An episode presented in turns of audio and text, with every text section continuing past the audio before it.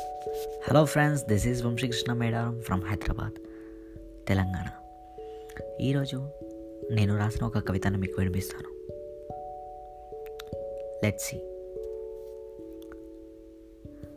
తన అందాన్ని చూసి తన ఆకృతిని చూసి ఆనందపడేవాళ్ళు తనతో పరిచయం తనతో సాంగిత్యం కోరేవాళ్ళు ఉంటారు ఉన్నారు ఇకపై ఉంటారు కూడా. అలాగే తన మనసును తెలుసుకొని తన వయసును లెక్కించకుండా తనను ఆనందపెట్టడం తనను ఆనంద పెట్టడానికి మార్గాలు వెతకటం చేస్తూ ఉంటారు.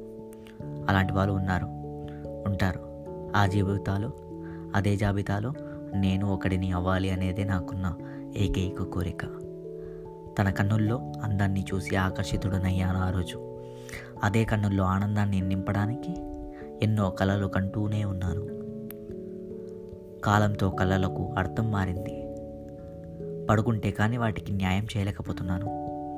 ఈ ఉదయం అలాంటి కలే ఒకటి కన్నాను.